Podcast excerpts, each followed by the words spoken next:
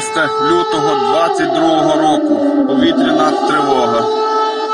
Львів. За минулі 24 години від обстрілів окупанта поранення зазнали 80 Ну, є 59 цивільних. 275 ракет російська армія випустила по Україні. Тирка весь день потерпає від масових обстрілів Росії. Російські загарбники вдерлися на українську територію. Ми вводимо воєнний стан на всій території нашої держави. А вы в Киев уезжаете? Ой, еду к родственникам в Киев, а дальше, а, а дальше не знаю. Ну, ну, насколько вы едете? На месяц, на два? Не знаю. Страшно. Путін говорить, що це якась операція, але це не операція, це війна. Чому не війна? война.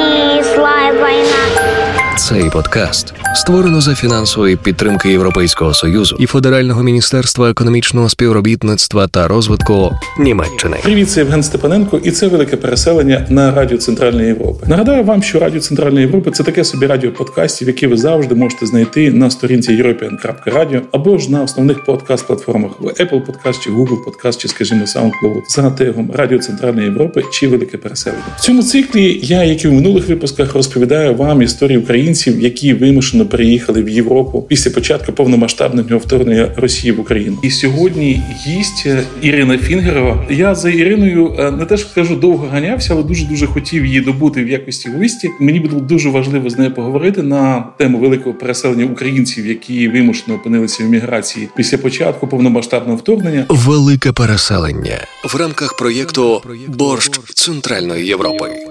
Почнемо Іро з дуже простого питання і одночасно дуже складного, яке я ставлю всім своїм гостям. Я читав е, вашу відповідь на це в ваших інтерв'ю, але все-таки давайте ще раз запитаю, яким для вас був цей 24 лютого 22 року. Е, ну, це було так, що ми прокинулись десь о п'ятій.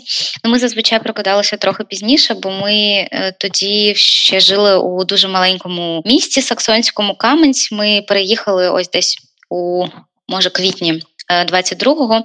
А тоді, у лютому, ми ще жили у цьому місті Кам'янці. Ми з моїм чоловіком працювали у лікарні, і ну робочий день розпочинався о сьомій, і нам ще треба було е, там малу до садочка завести. Ну тобто, я не знаю, ми зазвичай може близько до шостої прокидалися. А тут о п'ятій ну я вже не спала, і перше, що мені сказав мій чоловік, Іра, Росія напала на Україну, і я прокинулась якось моментально. І це був дуже дивний мікс відчуттів, і він залишився вдома, бо він сказав, що він не може піти на роботу. Треба з'ясувати, ну що взагалі робити. Він там хотів зі своєю сім'єю. Вони усі з Миколаєва зідзвонитися. Ну, може, там мама виїхала, бо було зрозуміло, що ну я не знаю, нам було зрозуміло, що це історія вже надовго, і це не почулося, і ну це сталося. Це треба на це реагувати. А, Але його сім'я нікуди не поїхала, і вони увесь час були у Миколаєві, і там дійсно були такі ситуації, що а, одного разу прилетіло, наприклад, у будинок, який ну у 100 метрах, наприклад, звідти. Ось, а я пішла тоді на роботу і.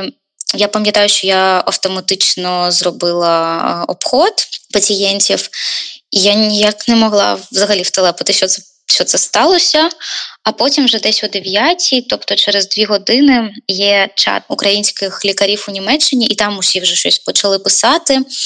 І я туди скинула, що може просто ну повідомлення, кожен піде до свого шефа, щоб лікарня віддала медикаменти чи якісь там не знаю перев'язувальні матеріали, які не потрібні, бо вони ж все рівно списують.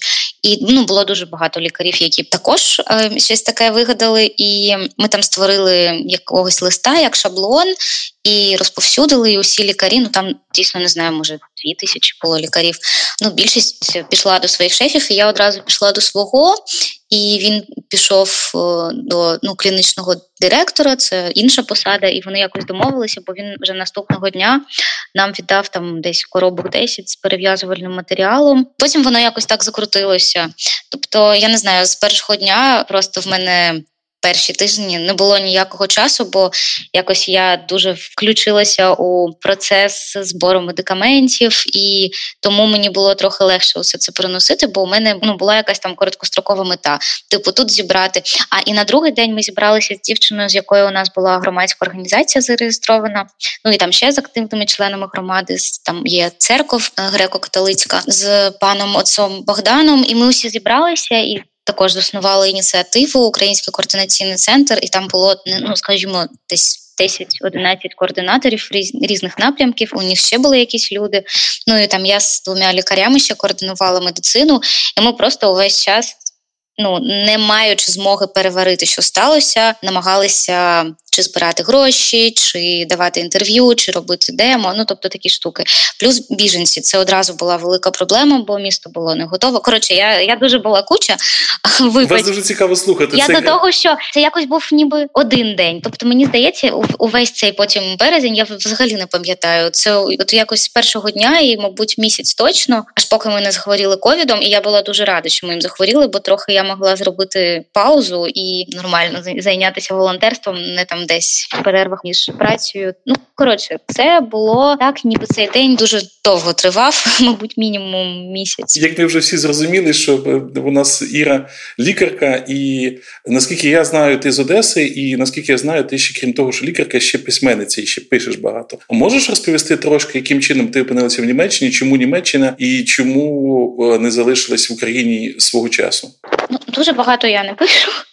Я, звісно, себе ідентифікую як письменницю. Це було і є для мене важливим, скільки я там не знаю, себе пам'ятаю, але останнім часом я не так багато пишу. Чому я захотіла переїхати до Німеччини? Ну мені здавалося, тоді це був десь 2018-2017, мабуть, що мені замало кисню у Одесі. Мені треба там поїхати, подивитися світ і все таке.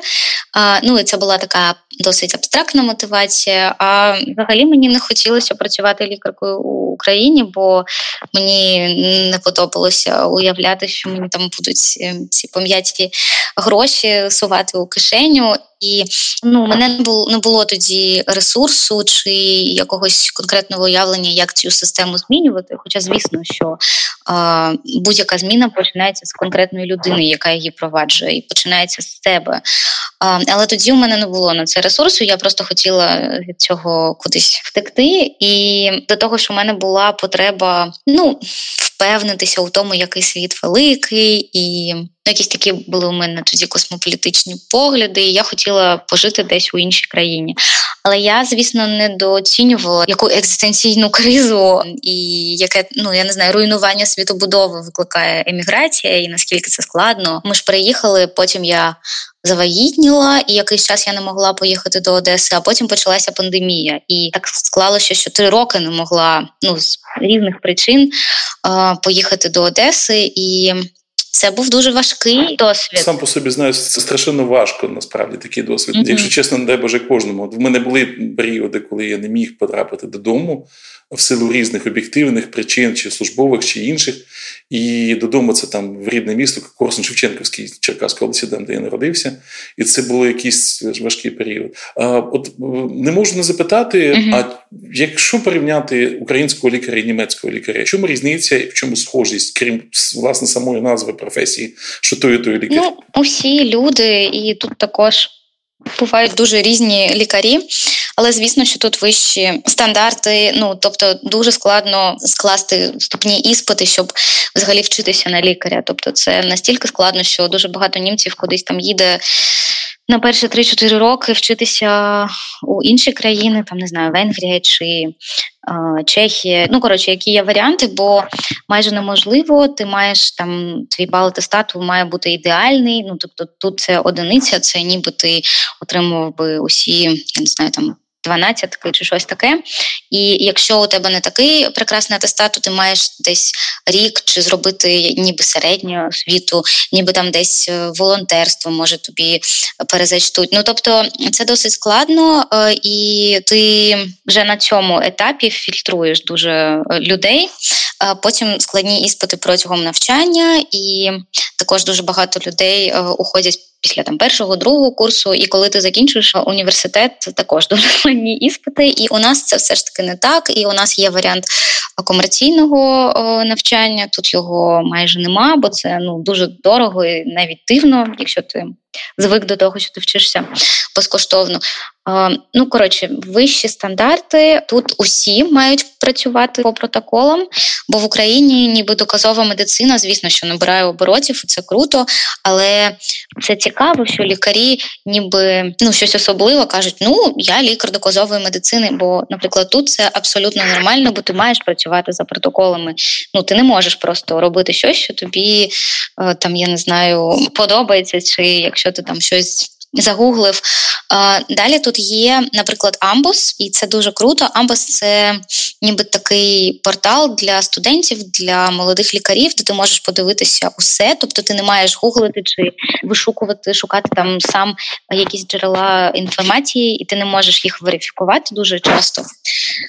І, наприклад, для мене це також була проблема, коли я навчалася, і мені там треба було щось почитати, якийсь там е, протокол діагностування чи лікування. Я не знаю, наприклад, що мені там зараз на думку спадає пневмонії. І я мала там дійсно гуглити, е, бо тоді ще це було не не така поширена практика шукати у протоколах. А тут є цей амбус, і я можу за дві хвилини подивитися, і я знаю, що ця інформація вона абсолютно достовірна. Тобто я можу їй довіряти. Ось, тобто такі штуки, які просто привчають тебе до того, що так, медицина доказова. Якщо чесно, я знімаю капелюха, і я зараз сижу, от мене там щелепа відвисла, тому що я не можу собі навіть уявити, наскільки складно вам було здавати ці іспити, наскільки вам складно було працювати в цій системі. Ну, знову таки, там повертаючись знаєш, до мого власного досвіду. От я сьогодні буквально закінчив там чергову велику статтю для газети в Хорватії про річницю цього вторгнення, але я пишу, я пишу хорватською мовою зараз, і це ну страшенно важко думати іншою мовою, писати нею. Ну так, ну бо я вся така дуже текстова людина, і для мене дуже важливі вербальні прояви. Але німецькою я не можу цього зробити. І звісно, що у мене була дуже велика криза самооцінки, бо я приходила кудись і просто була милою. Бо, наприклад, мені ну тоді не вистачало ще німецької, щоб там якось пошуткувати, чи я не знаю, нахамити комусь. І це також дуже це Радіо Центральної Європи. Зараз я вже нормально можу на, на вулиці відреагувати, якщо щось там мені хтось скаже, і це для мене показник інтеграції інтеграції, якщо ти можеш, якщо ти здатний на спонтанні жарти, наприклад. А повертаючись до різниці між лікарями, тут є такий вайтербілінг, це ніби ординатура, але це дуже крута система, бо щоб стати фахарцем, тобто щоб мати змогу працювати самостійно у праксисі, наприклад, амбулантно, чи щоб мати змогу працювати у лікарні, але так, щоб ти міг підписуватися під тим, що ти робиш. Ти маєш 5 років пропрацювати у різних направленнях з ротаціями. Ну, в тебе нормальна зарплата лікаря, це називається асистент арц. Е, це щось ну на кшталт нашої інтернатури, але наша інтернатура в Україні це зазвичай там два роки. У мене була інтернатура сімейної медицини, і я майже нічого з неї не винесла. Тут, наприклад, щоб зробити цей вайтербілінг на сімейного лікаря, я зараз збираюся, ну тобто роблю його. Ти маєш два роки відпрацювати у амбулаторії, тобто сімейним лікарем, і ти маєш у будь-якому випадку відпрацювати мінімум е, рік у гострій лікарні, тобто де є приймальний спокій, де є куди привозить швидка пацієнтів. Далі ти маєш робити ротації, наприклад, там дерматологія, чи хірургія, чи педіатрія, тобто те, з чим ти ну можеш зустрітися у своїй щоденній роботі. І якщо ти, наприклад, тут терапевт, щоб отримати фах арцта, тобто терапевта, так е, зробити цю ординатуру, ти маєш робити гастроскопії, колоскопії, е, маєш володіти навиками УЗД. Ну тобто тут зовсім інші вимоги, і це дуже круто тому що це тримає тебе у тонусі, і ти маєш це зробити. І ці ротації вони дають ну, уявлення, як працює система, і якісь дотичні до твоєї спеціальності також фахи. Тобто, це важливо. Подкаст Євгена Степаненка Велике переселення. Знову таки не можу не запитати. Дуже багато людей, які зараз вимушено виїхали із України. Вони перше на що вони жаліються, це на медицину. Я не знаю, чому це відбувається. Я я не ну їм незвично, бо медицина безкоштовна, але треба чекати. А чекати ніхто не любить, і люди в нас ну що ж вони люблять прокапатися, і щоб прийшли, і лікар там і посміхнувся торкнувся, і там я не знаю про життя запитав. І тут роблять це лікарі, але ну не завжди, бо просто це не є частиною культурного коду. Ну так просто поговорити. Я не знаю з незнайомою людиною за життя, коли у тебе черга ще там 20 чоловік там десь сидить. Я думаю, що основна проблема, що Українці порівнюють наш нашу часну медицину з безкоштовною медициною, яка для усіх. Тобто, звісно, якщо порівнювати можливість у Україні піти до будь-якого фахівця, викласти купу грошей, отримати і усмішку, і там не чекати нічого. Ну бо просто тебе можуть швидко прийняти, то так сервіс у Німеччині е, програє, але Ну, тобто, так, я б сказала, що тут поганий, е, так би мовити, медицинський медичний сервіс, ну бо просто це трохи не та сфера, де ти маєш взагалі розраховувати на цей сервіс. Ну, лікарі тут досить е, гуманні і емпатичні. Нема такого, що ну, не знаю, тобі роблять якусь процедуру, якщо тобі не пояснили, що це. Якщо не розумієш мову, то знаходять перекладача, бо ти маєш підписати документи, ти маєш знати, що з тобою зроблять, і які є ризики, і які є наслідки. І лікарі знаходять на це час. Просто так може бути, що невербальна комунікація не така, як люди звикли. Вони не знають, як її сприймати. Це перше. І може бути ще таке, що їм треба зачекати, бо це процедура, яка б в Україні коштувала би дуже дорого, але б може її зробили швидко. Але тут усі рівні, і неважливо, скільки ти там, я не знаю, зробляєш, якщо тільки у тебе не приватна страховка чи якийсь там професор. Ну просто у, у всіх рівні умови. Я думаю, що це дуже бісить. Зараз поговоримо про це в наступній частині. Я нагадаю, що це Євген Степаненко, що це велике переселення, це радіо Центральна Європа. Зі мною в ефірі Іри Фінгерова, українська письменниця і німецька лікарка. Мене насправді втішило оця швидка інтеграція українців, які навіть знаходяться в стані стресу в оце повсякденне життя Європи і бажання вімкнутися в це життя. І чому так, що європейці інколи ну не розуміють. Вони кажуть, чекайте, ви ж маєте бути в стресі постійному якомусь такому стані там соціальної депривації, ще чогось. А тут ви там приходите і починаєте якісь там екологічні ініціативи нам пропонувати. От там не знаю, чистити парк, скажімо. От я знаю, що у вас е, здається, там була така ініціатива, що українці взяли там на вдячність е, німцям, почистили якийсь там парк, чи якісь так прибирали, да, прибирали місто. місто Скажімо. Так, ну взагалі ми отримували фідбек, і місто нас підтримало, коли ми відкривали український координаційний центр. Взагалі, фідбек такий, що дуже класна молода громада, з якою приємно співпрацювати, бо ну багато людей знають англійську, чи вже там на якомусь рівні володіють німецькою, і ну просто цілком. Якесь таке адекватне враження. До того, що в мене дуже багато пацієнтів, майже усі вже на мовних курсах, і там Звісно, що це також е, процес адаптації і уникання якихось переживань, бо ну звісно, що вони дуже хвилюються перед там якимось Б2, Ну це е, мовний рівень, бо в мене дуже багато пацієнтів не знаю з панічними атаками, чи там у них якась там вперше виявлена тахікардія через цей клятий екзамен, ну іспит, який їм навіть може і не потрібен зовсім. І коли починаєш копати, звісно, що так, це про те, що вони не знають, яке у них буде майбутнє, чи вони залишаться чи ні. Але про всяк випадок дуже багато людей все ж таки хочуть взяти максимум від цієї можливості. Тобто, вже е, останнім часом я помітила, що є тенденція, що люди намагаються це сприймати скоріш як можливість, а не як ну, якусь долю, тобто менше фаталізму. Ну як вимушене переселення. Я говорив з кількома іноземцями, моїми друзями, американці, британці, там французи, які ніяк не могли збагнути, чому ми відчуваємо це відчуття провини. Вони казали: слухай, ну ми не можемо собі уявити, що ну чому ми маємо відчувати провину за те, що ми поїхали від війни там своєю дитиною, там рятували її, там ще щось. Я не розумію, чому ми маємо відчувати чувство провини, тому що ми там не заважаємо військовим боронити боронити країну. Ну ще щось. От давай поговоримо про це, якщо можна. Ну так, ну але це раціоналізація. Я думаю, що якщо запитати будь-яку людину, яка виїхала з маленькою дитиною. Чи правильно вона зробила? Ну, якщо вона вже виїхала так, то мабуть вона скаже, що так, незважаючи на те, що може і чоловіка рік не бачила, ну і купу інших факторів, але відчуття вони не раціональні. І коли ти, наприклад, е, десь там гуляєш Дрезденом, п'єш каву, йдеш до галереї, чи там я не знаю, була у мене нещодавно пацієнтка, і вона вона виправдовувалась, вона мені Ну, ми були з донькою на день народження у Діснейленді. Ну, але я просто там десь прибирала, тобто я накупила, це ж не те. Вона почала виправдовуватися. І е, я спитала, чому вона відчуває провину за те, що вона зуміла у військовий, ну тобто під час війни.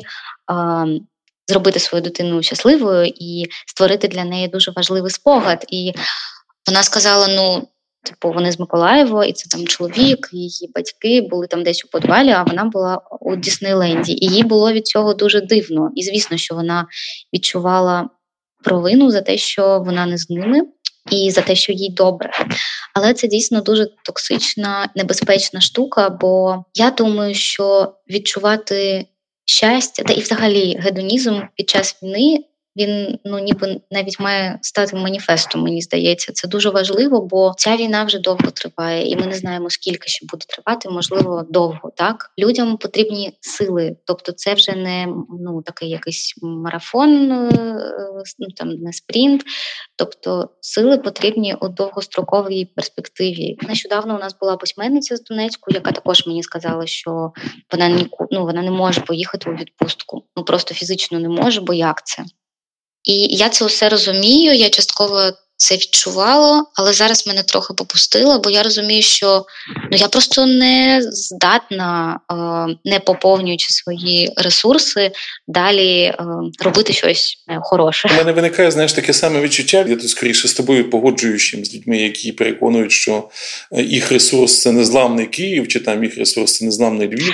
Ну це я... дуже токсичний міф, що типу українець не має права бути не незламним. Це дуже така небезпечна штука, що ну тобто ця культивація незламності це, звісно, дуже добре під час війни, міф про героя, але це ж не так. Це усі живі люди, і наслідки цієї неславності будуть жахливі.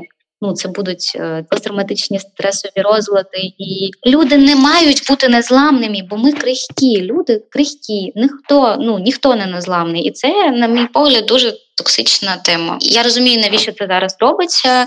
Звісно, що це надихає, але ну це ж не так. Люди крихкі, люди помирають, люди можуть бути інвалідами все, все життя. І це ну все не так епічно, як здається. Я, до речі, не дуже розумію, навіщо це робиться. Чи всі речі про незламність для мене із ну трошки такого радянського союзу. Можливо, тому що я в війні дев'ятий рік, і я надто добре пам'ятаю, як нам, ну скажімо, в нашому Дебальцево чи там в тому самому не знаю, під Донецьким аеропортом, як нам розповідали про цю незламність, що ви незламні воїни, і так далі. так далі, так далі. І все. Ну і що далі було? Знаєш, таке враження, що незламність тільки зараз вона пробудилася. А до цього року 9 років ми були. Я не знаю, це вже ми за ці 9 років могли б стати залізобетонними пам'ятниками, напевно, самі собі, якби ми були постійно незламними. Так і потрібно валюдувати слабкість також, не тільки говорити про силу, а й казати, що слабкість це нормально, бо інакше це буде табуйована тема, і люди з цими посттравматичними розладами не будуть е, мати змоги дати собі раду після війни, бо увесь цей час культивувалася ця е, клята незламність. І ну, це дійсно така досить складна тема. Це власне було моє таке фінальне питання, що з нами так, що з нами не так, але в цілому ми на нього з тобою разом спільно якось спробували відповісти. А скажи, будь ласка, які ми от ми постали перед європейцями? От ми люди, яких вони собі якось там уявляли, от якась там Україна, десь вона існувала, можливо, частина там цього радянського простору, пострадянського простору, особливо для німців. От якими ми перед ними постали? Ну це складно, бо ну є дійсно досі дуже багато людей. Ну я ще в Саксонії живу. Тут було ДДР які думають, що ну там що там ну Україна, Росія, що вони там не поділили? Господи, люди гинуть, могли б вже зброю скласти, і все було б нормально. Вони російською розмовляють, я чула. Ну і взагалі і виглядають однаково. Тобто така точка зору є.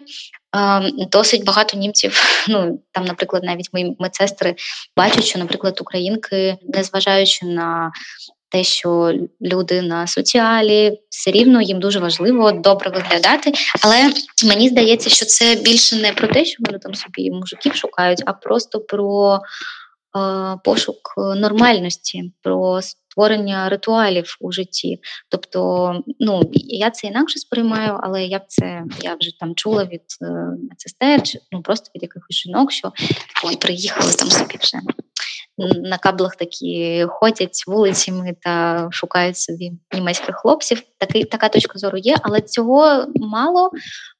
Загалом у моїй бульбашці якихось там лікарів чи активістів, чи там я не знаю митців, всі дуже романтизують Україну, романтизують цю незламність і.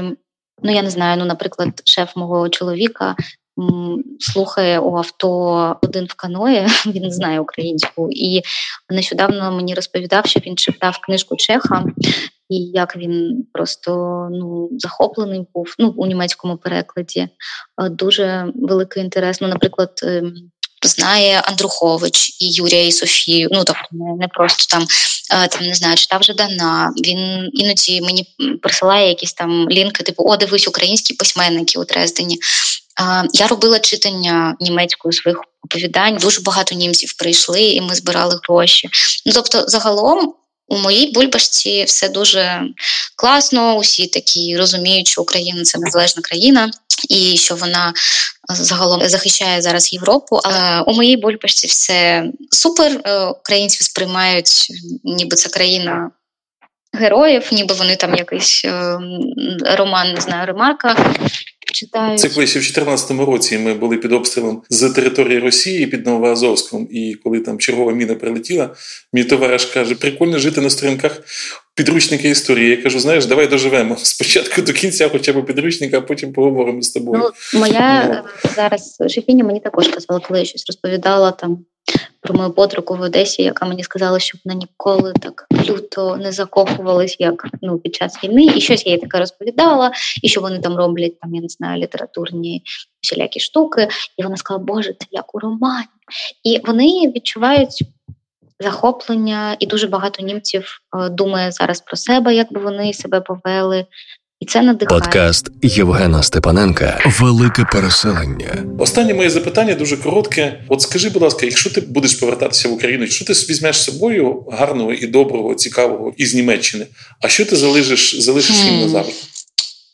Ну, це складне питання. Я навіть не знаю взагалі. Е...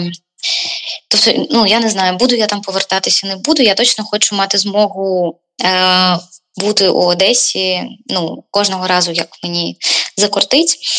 Складно, бо я зараз не можу дистанціюватися від свого досвіду, і я тут вже довгий час живу, і я, мабуть, дуже багато штук сприймаю як норму, а вони ні. Але щоб я взяла з собою, ну тут досить відкрита комунікація. Попри усі стереотипи про німців, так вони не починають розмови першими, мабуть, але це про якийсь якусь повагу до персонального простіру. Але комунікація дуже відкрита, адекватна, і люди кажуть ні, уміють казати ні, уміють казати, що їм не подобається прямо. Ем, і це, мабуть, я б взяла з собою. Тобто, мені здається, що дійсно тут дуже здорова комунікація між людьми на дуже різних рівнях. Чи це дитячий майданчик це, це там твій шеф, ну тобто повага до один одного, повага простору приватного. Але так вони ну, дійсно проявляють свою людяність лише якщо ти проявиш ініціативу. Тобто я це вже дуже багато разів помічала, що тільки запитай і ну там щось персональне, і дуже люди відкриваються швидко. Просто вони не лізуть з цим до тебе, бо ну бо так не звикли. Ось це я, мабуть, забрала. А що б я залишила, не знаю. Сподіваюся, що я залишу свої тексти, бо я здебільшого, ну, здебільшого зараз пишу там німецькою чи перекладаю. Перекладаю я тільки почала писати. Ось так що так, я сподіваюся залишити тексти. Дуже хочеться побажати вам щастя і в текстах, і в тому, що у вас зараз відбувається в житті. Відверто скажу, що дуже дуже надихає твоя історія. Знаєш, мене цей текст про твою взаємодію, про твоє спілкування з українськими біженцями ну, от дуже зачепив. І це я ж розумію, що це такий, знаєш, це не просто текст, це те, як ти живеш. І Іро, дякую тобі. Я дуже дуже щасливий, що нарешті ми з тобою зустрілися в ефірі. І І тобі дякую. До наступних зустрічей. Іро, ще раз дякую. Подкаст Євгена Степаненка. Велике переселення. Я нагадаю, що мене звати Євген Степаненко. Це Радіо Центральної Європи, це подкаст Велике переселення. І цей матеріал створений за фінансової підтримки Європейського союзу і Федерального міністерства економічного співробітництва та розвитку Німеччини. Слухайте мене, слухайте мій наступний випуск. Він буде дуже цікавий. Не перемикайтеся.